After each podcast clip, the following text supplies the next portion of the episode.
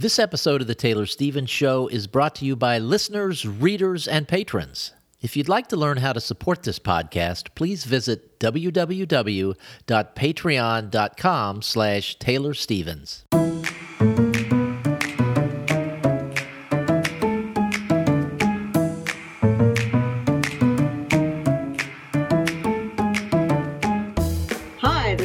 Stevens, the New York Times best-selling and award-winning author of kick-ass international thrillers, and this is the Taylor Stevens Show with my good friend Steve Campbell, where we are kicking writing in the butt, one word at a time. And Taylor, you kind of teased this week's show from last week's show. So in, in this week, we're going to go into some detail about some of the stuff that we went into last last week. Essentially, we're going to answer the question of how going deeper than the obvious makes a character feel real and alive. But I have a question for you, and my favorite kind of chit chats where I can just spring things on you. oh boy. here's a question that you're totally unprepared for, and I'm I'm really curious about the answer. You expressed some trepidation about reading your own work last week, and it, you said this is something that I never do. I never read it out loud. So you obviously don't go to bookstores and and read from your book. Why? Because everyone does that. Everyone does that. Lots of people do. I just I I cringe when I hear my own words read back to me. It is there's a funny picture you can find it. I think it's on my Facebook page or I don't know. It's either my profile or my page or the fan club group and it was taken from the audience perspective at Murder by the Book in Houston. And I had done a co-author event with Vicki Pettersson, who I adore, and I, I, consider her a very good friend. But she also writes fantastic uh, urban fantasy thriller type stories. So if you haven't read her, check her out. She hasn't written anything for a long time. She's gone through her own uh, publishing travails, just as I have. Uh, not exactly the same, but you know, this is a really hard industry, and she burned out too for a while. I think she's she's getting back into it now, which I'm really happy about. But anyway, we're there at the front of the audience, and she decided she picked up my book and said she was going to read from it, and I plugged my ears and went la la la la la the whole time. And she didn't read from it. From what I understand, she said something like, Vicki Pettersson is so much better of an author than Taylor Stevens, or something along those lines but that gives you an example how just almost like panicked and paranoid I am to hear like it it it, it physically upsets me to hear my own words read back to me. I've never listened to any of my audio. Uh, I tried. I got like one sentence into Hillary Huber's gravelly voice, and I turned it off. I just couldn't. And she's a fantastic narrator, so that has nothing to do with her. I just, I just couldn't do it. So this is a really, really big deal for me to read my own work, and I consider it a sacrifice and a labor of love for the cause. So this is another scene taken from The Informationist, and as Steve uh, mentioned earlier, my goal here is to use this scene to show how going deeper than the obvious can make characters feel real and alive. So, first, the little disclaimers and all that kind of stuff. As I mentioned prior, I'm reading my work for the first time. I am book club blogging my thoughts. If you've enjoyed these types of things, you can get the non writer aspects, or where I just sort of word vomit in the posts themselves. There's a lot of stuff in there that's not here, like, oh, I love this scene and I love it for this reason or whatever. And oh, I'm cringing over this or whatever. All that word vomit, it's all there. The posts are free, but for privacy reasons, I have them behind the Patreon wall, uh, wall, the paywall. So they're free, but you just need a Patreon account to be able to access them. Um, it takes about a minute to set up a Patreon account. You don't have to put in a credit card, you don't have to pledge, but it does let you get notified whenever I put any free posts up there. It's just a way to be more connected, especially if you like to know what's going on with me personally. I put stuff up there that I don't even put in the Facebook group. I feel like my patrons should get everything first. Um, so, yeah, that's there. And as I mentioned before also it is very impossible for me to read my own work without being critical over it and it can be a little hard for some fans to hear me criticize work that they love so much they love me they love my work And it's not fun when somebody you love is hard on themselves or hard on the characters. So you just have to know that I am coming from this at a total place of okayedness. I'm like, I can't grow if I don't acknowledge what could be improved. So this is not a condemnation or being critical of myself so much as acknowledging how much I've grown in these years. But it by because I've grown so much in these years, it allows me to see both the good and the bad. Um, I, obviously, the flaws are going to jump out at me, but it also makes me very happy or like, oh my God, look at what I was able to do and I didn't know what I was doing. Um, so, admittedly, there's a lot that I could have done differently if I'd had the skill back then. But the critical eye lets me spot places where my fledgling self did especially well. And with the tools at hand, and some of them make for really good examples. So that's what I'm going to to use again here because in some ways these uh, examples of what I would consider rougher work uh, are better than using my current work because it's a lot easier to separate the story elements from the writing itself. So, with today's example, I wanted to take the concept of character development and plot character development in a plot driven novel a bit further than we did last time. And this particular segment is a really good show and tell of how, as we've already said three times now, going deeper than the obvious is a fantastic tool for making characters feel real and alive and using very few words. Because when you're writing a thriller, as previously mentioned, you just don't have a lot of room for character development. And if you're under this word count limit and you have have to choose between cutting character or cutting plot, character is usually the thing to go. So when you can find a way to get that character development in economically with without adding a lot of wordage or introspection or anything like that, that's a really handy tool to have in your craft chest. So this is a roughly 400 word segment. And if you have a copy of the book, it takes place in chapter 15. Uh, if you haven't read the book, again, my apologies. There's spoilers and there's no way to get around that. This particular scene takes place after the one that uh, we worked with last week in show 224, I think it was, episode 224. And in this small scene, Munroe has just learned that Miles Bradford, who is the partner slash babysitter she's been opposed to from the beginning, and who she now distrusts immensely due to him having left the country right after she was kidnapped and thrown in the ocean, and whom she's explicitly told don't come back because she doesn't need or want his help, uh, is now rejoining her and he's going to be reprising his partner slash babysitter role. And if she wants to keep getting paid, she has no option but to accept him. And for those who wish to read along with Taylor, we're on page 211, about halfway down the page on the hardcover version. Okay, so about 400 words. Here we go. Munroe replaced the phone, stood still for a moment, and then with clenched teeth slammed the palm of her hand into the wall and kicked the chair closest to her. Beyard, who'd been standing on the other side of the room, said, Whatever the problem, surely it is not the wall and the chair that are to blame. Better the furniture than a person. She sighed and sat in the chair, looking up at Beyard. We have a problem, she said, or a wrinkle, or whatever the fuck we want to call him.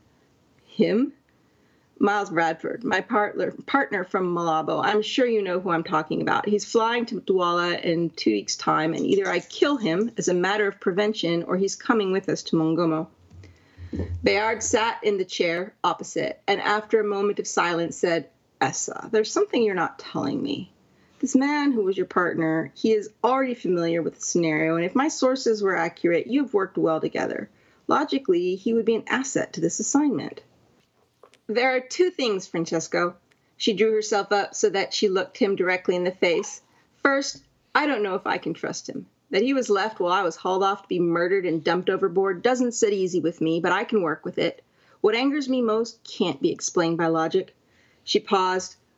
I simply don't want him here. She motioned toward the navigational controls. I don't want to share this with him. Don't want to share you with him. This this is part of me that is sacred. It's my own. I don't want it tarnished by an intruder who already knows everything else about me that there is to know. This is mine. Beyard nodded and then stood. In your words, you of all people should know better than to make tactical decisions based on emotion. I don't want an intruder any more than you do, he said, but if the plan comes first, if he's a risk to the enterprise, we can remove him. But I think we would want to be very cautious in that regard. He held his hand to her. She reached for it, and he pulled her to her feet. So, the analysis. Eh, from a plotting perspective, we need Miles Bradford to be with Munroe when she returns to the mainland. But this doesn't require any special handling because the groundwork for it has already been effectively laid since Munroe first took the assignment, and we've already established that. And this is assuming that we can trust Miles Bradford's word, that he's a reliable narrator. He has personal reasons for insisting on coming back to work with her.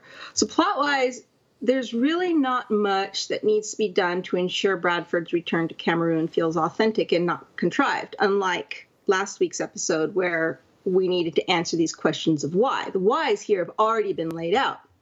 In a parallel vein, the plot itself is completely indifferent to how Munroe feels about his return.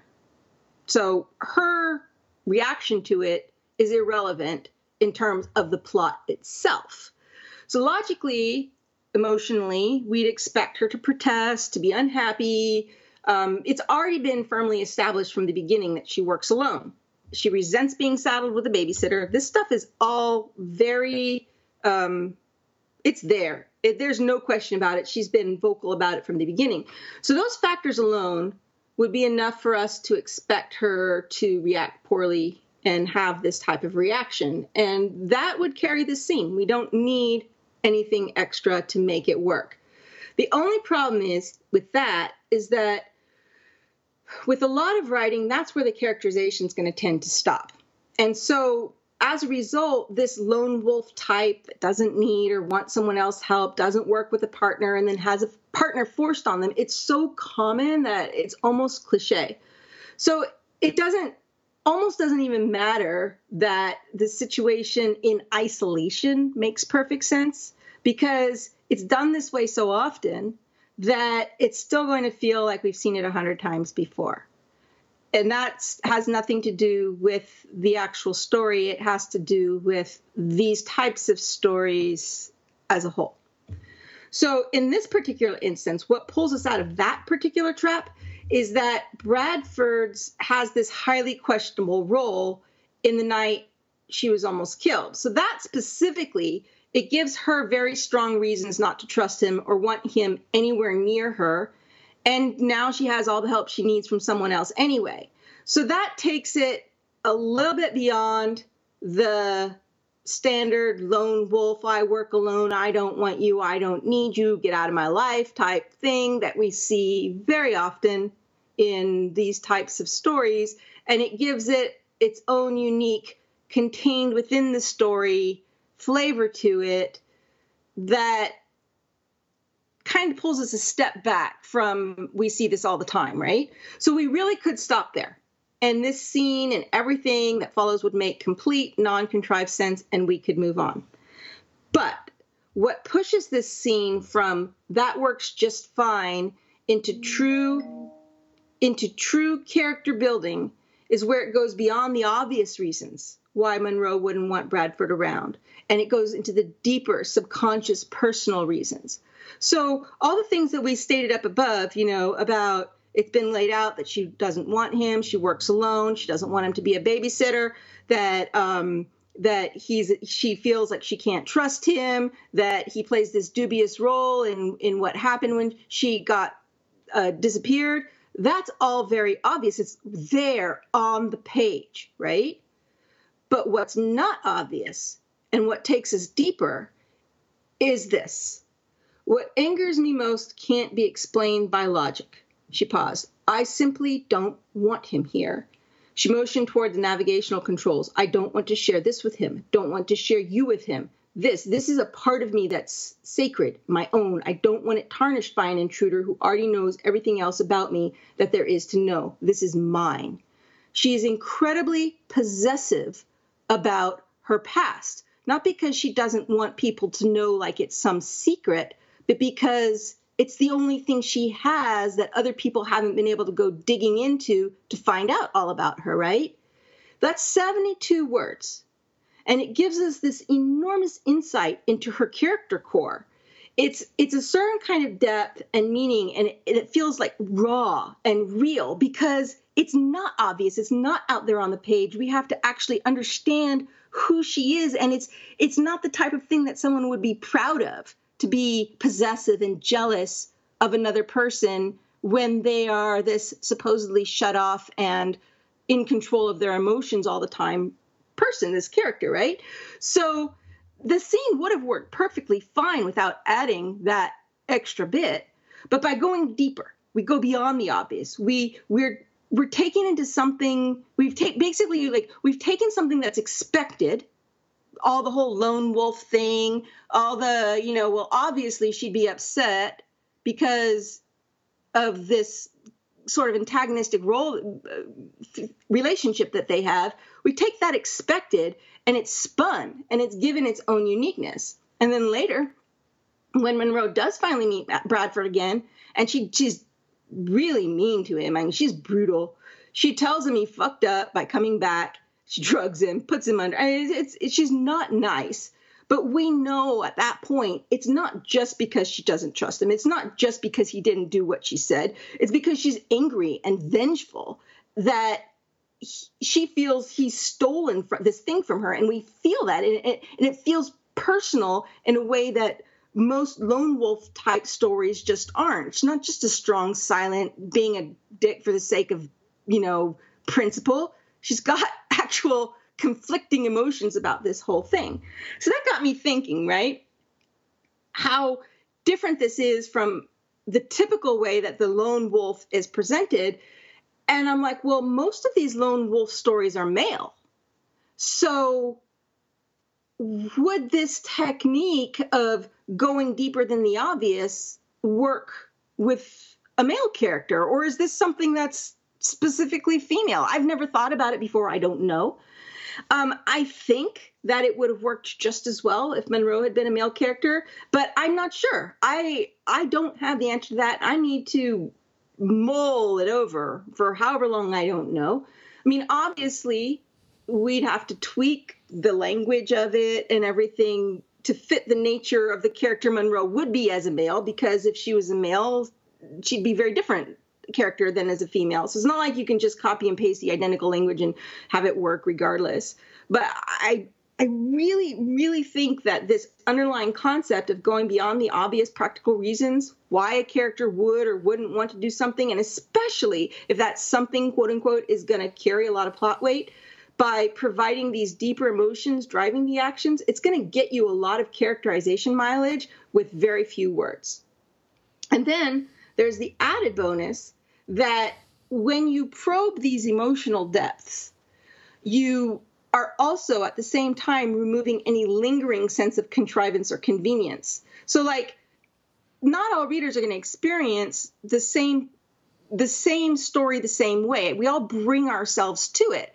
Uh, with our own emotional baggage, our own life experience, and it's just it's it's a unique every reading experience is a unique experience between you the characters and the author it's, it's just the way it is so there are always going to be some readers who don't buy into something when you go deeper and you plumb those emotional depths you are giving characters a level of motivation that is really hard to argue against because it is real and it is personal to them. And even if the reader's not going to feel that same way themselves, they can understand why the character would feel that way. Because if it can feel like if we had stopped with, um, you know, Bradford, her not trusting Bradford and hadn't gone deeper than that, it can feel like that mistrust is kind of just par for the course. I mean, it's something that you're going to see over and over in thrillers, and it can start to feel like you're following a formula or a script. But when you go deeper into the character and you take it beyond the obvious, then what you're doing is moving away from the cliche and you're giving what could be seen as formula a very unique life of its own. And that basically means that you're you some of these thrillers, and I mean no disrespect to any writer whatsoever, but I'm sure everyone here knows what I'm talking about, where it's a story that it, it, follows these patterns well enough that you could essentially, with a few tweaks and description changes, swap out a hero from a different series into that one, and it would still work. So when you go deeper and you're providing more than the obvious, and you're really like getting into the character's psyche with these types of little glimpses, you take what could be a an ex- inter interchangeable type story and you turn it into something unique and special to that character which could only be that character in that particular story. Like with last week I, I kind of feel like i'm falling short in explaining the concept and concepts but this is really the best i can do at articulating it and i think and this is where we go back to answering steve's unasked question from last week it's really important to mention that when i wrote this scene i had no idea that this is what i was doing like I can see it now in retrospect, and that's where I'm like, wow, I, I didn't know that I knew how to do that back then. And I didn't know what I was doing, but I still somehow got it onto the page. And I think the reason we got these beyond the obvious glimpses is, however unintentional they were, is because I came to the whole writing process backwards. Like, I didn't know my character, I didn't have a plot. I was discovering both of them as I went. So there are a lot of authors who who write that is their process. They they write organically. But in their case they typically at least have an idea of what they're going to write about. They have an idea of sort of the basics of their character even if they don't have they don't know everything there is to know about the character. They know that they're working with a woman, for example, or they know that they're working with, you know, an FBI agent or whatever. And in my case, I knew I was working with a country, and I had to, to just kind of conjure the whole rest of it up, you know, and I was just really making it up as I went along. So every time it got to, uh, you know, where the story was going to go next or the plot needed to progress to the next step, I was figuring it out as I was figuring out my characters. So I had to each step of the way look at it through those characters' eyes. Wait, why are they doing this? How do they really feel about it? What's going on with them? And those character aspects became the foundation for moving on to the next plot point. And that was way more obvious. That that part of it was way more obvious in last week's episode where we had that conversation where what could have been a non-player character type figure in the story, wooden, whatever, um, became the an antagonist of the plot itself, and that became a foundation for using all the emotional responses to drive the story forward. So this was sort of a continuation off of that, in that the story is still being driven forward, but as I'm writing it, I'm asking myself, well, why? What what do they feel? Why what's the real reason she doesn't want him there? And it, and it just it it adds a layer of depth to it that takes this from being a quote unquote typical thriller or whatever into something that's what I've come to describe as high octane character studies, right? And if you can if you can do that, go deeper, go beyond the obvious. Often to do that, you've got to figure it out.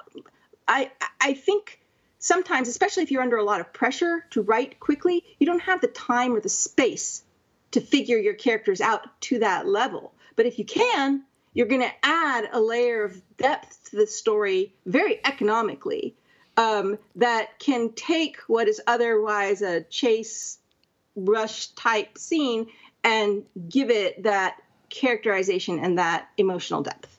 Okay, so I have a comment and the question. Okay. The comment is as a reader, this is the kind of thing that I mean you you put it very well, but from a reader perspective, this is the kind of thing that binds you to a character to where you just want to read the next book and read more about this character, as opposed to, yeah, that was a good story. And now I'm going to go read another story. Yes. So now the question is how often, because it seems like there's got to be a fine line when you're writing at the pace, the stories at the pace that you write and I don't mean the pace of writing, but the pace that you have to keep up in the stories in your thrillers. How often? You mean like the, the pacing? The pacing, yes. Okay. How how often can you get away with the extra seventy two word character study? I think you do. You, I mean, if you if you do it too often, then you you've moved away from plot and into character, right? Mm-hmm. But I think when you have key decisions, key character interactions, where we, we've talked about this before, where when you're writing a plot-driven story, it absolutely is plot that's driving the story. But the trick as a writer is to make it look like character is driving the story.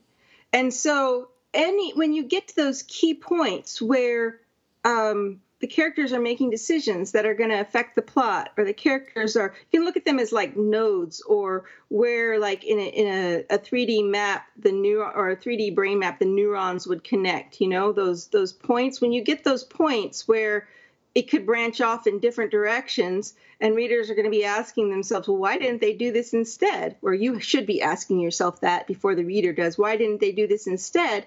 Instead of giving really basic answers um, which when sometimes basic answers are you know totally plot logic is is the way to go. Um, but if there if if it will benefit from having deeper and going beyond the obvious uh, information provided, then you do that. And you, so it's at the junctions, at the junctions where this decision could go in five different ways, and it needs to look like this is the only real way that character ever would have responded. And you want to eliminate any doubt or any uh, yeah right roll eyes from the from your audience. That's the moment to do it. Okay, all right. It's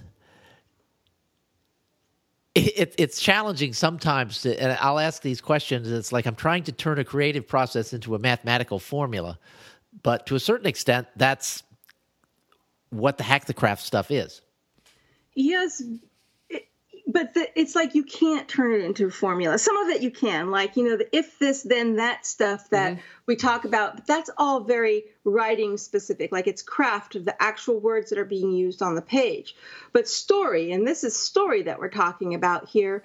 That is an art. It's not. It's, it's, it's as much art as it is craft. And some people have a real innate instinct for it, and others don't.